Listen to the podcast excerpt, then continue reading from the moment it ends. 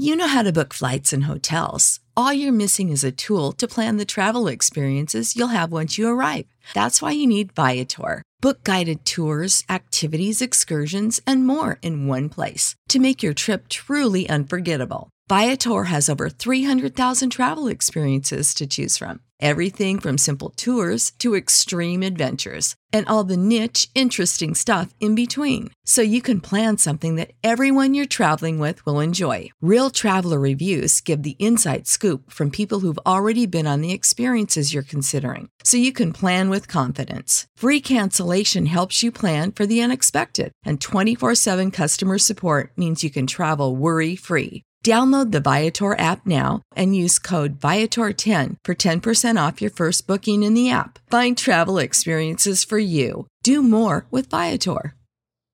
Save big on brunch for mom, all in the Kroger app. Get 16 ounce packs of flavorful Angus 90% lean ground sirloin for $4.99 each with a digital coupon. Then buy two get two free on 12 packs of delicious Coca Cola, Pepsi, or 7UP, all with your card.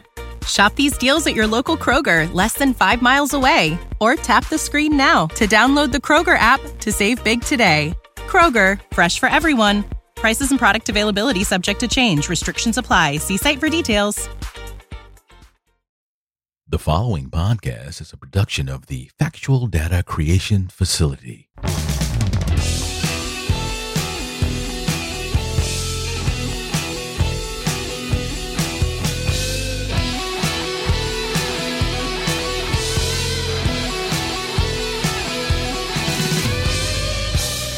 Welcome, one and all, to another edition of Straight from the Desk.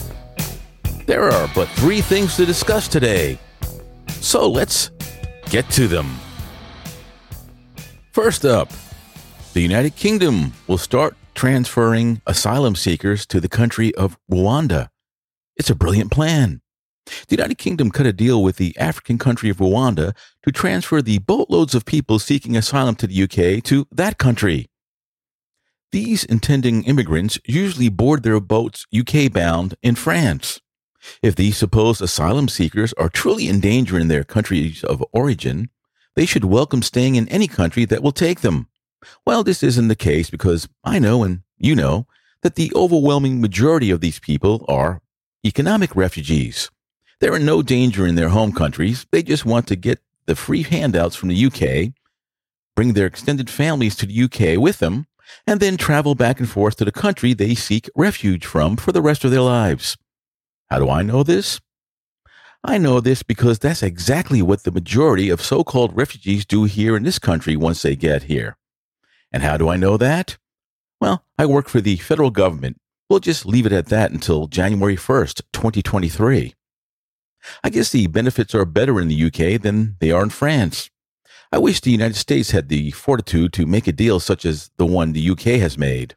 If they did, overnight the amount of the hordes at the border seeking refuge, quote unquote, in this country would fall to almost none.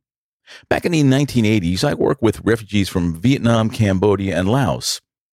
Those poor people wouldn't go back to their countries of origin even if you paid them $1 million to do so. They would be going back to certain persecution and probably death. While here, they learned English in record time, got jobs, and moved on.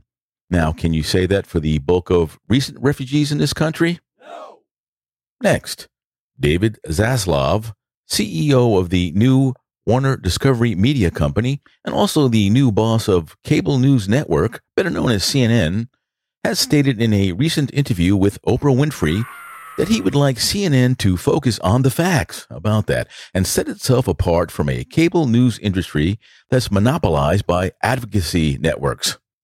CNN was the first 24 hour news channel and it was groundbreaking when it came out. Its reporters could be found in the field accompanying U.S. air quotes advisors to El Salvador's army and in the halls of Congress.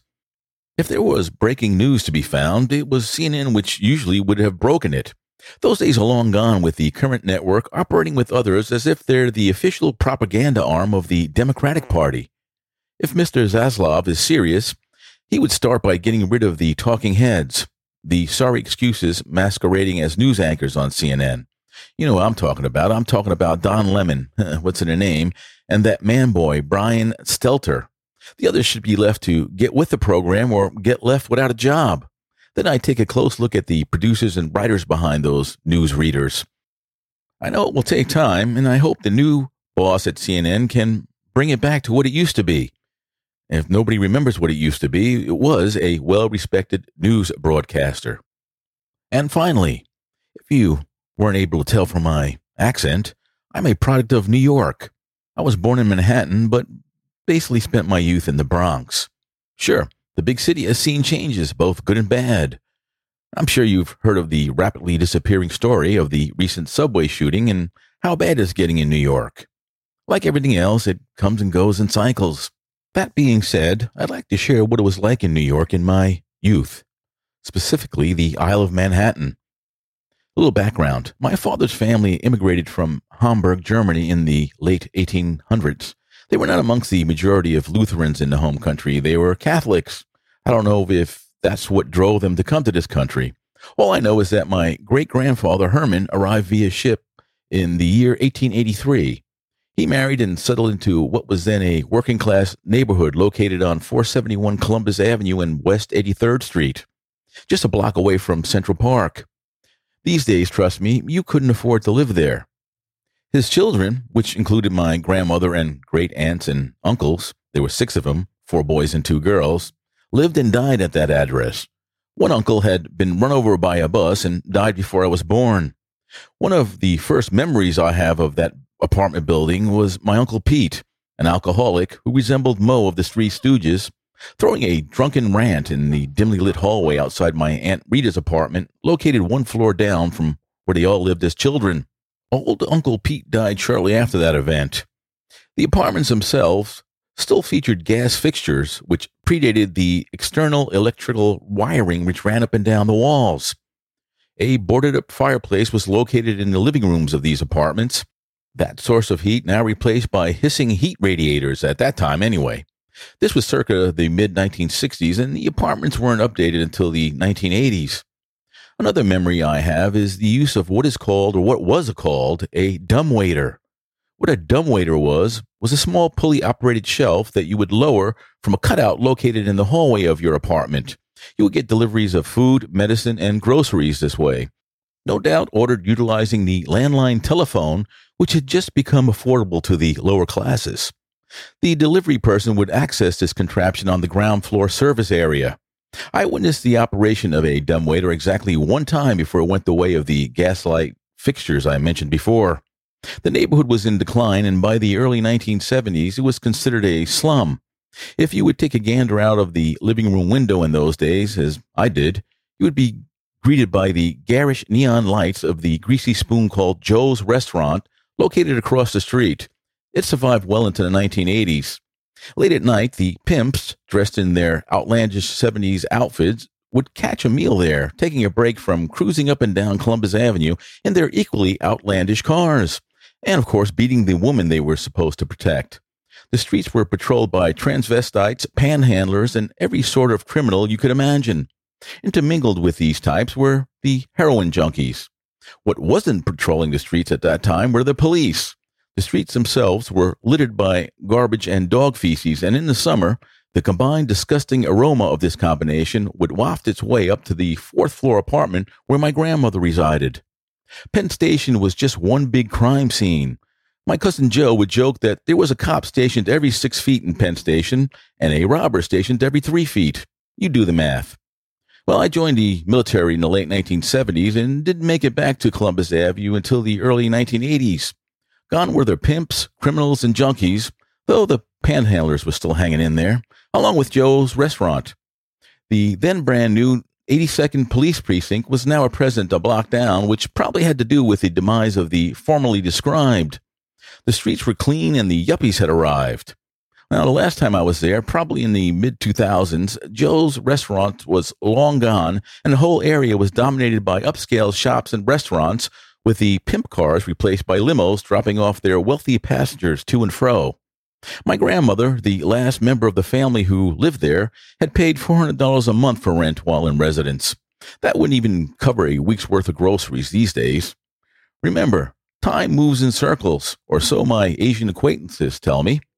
So, If you have any occasion to be around 471 Columbus Avenue, stop by Zingoni store and ask if anyone remembers the Minks family. I think the great granddaughter of the original Zingoni still runs the place and lives in my grandmother's old apartment. I hope you enjoyed this episode. Until next time, take care. Next week, I'll be back with a regular OFNT episode.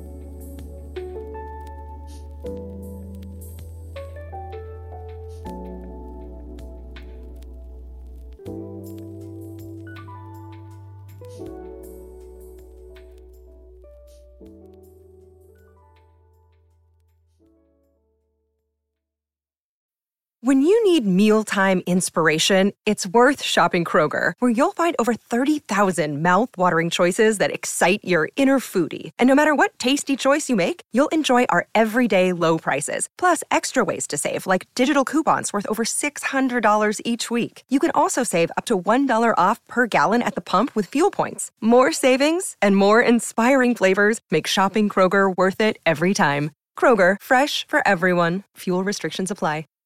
Save big on brunch for mom, all in the Kroger app.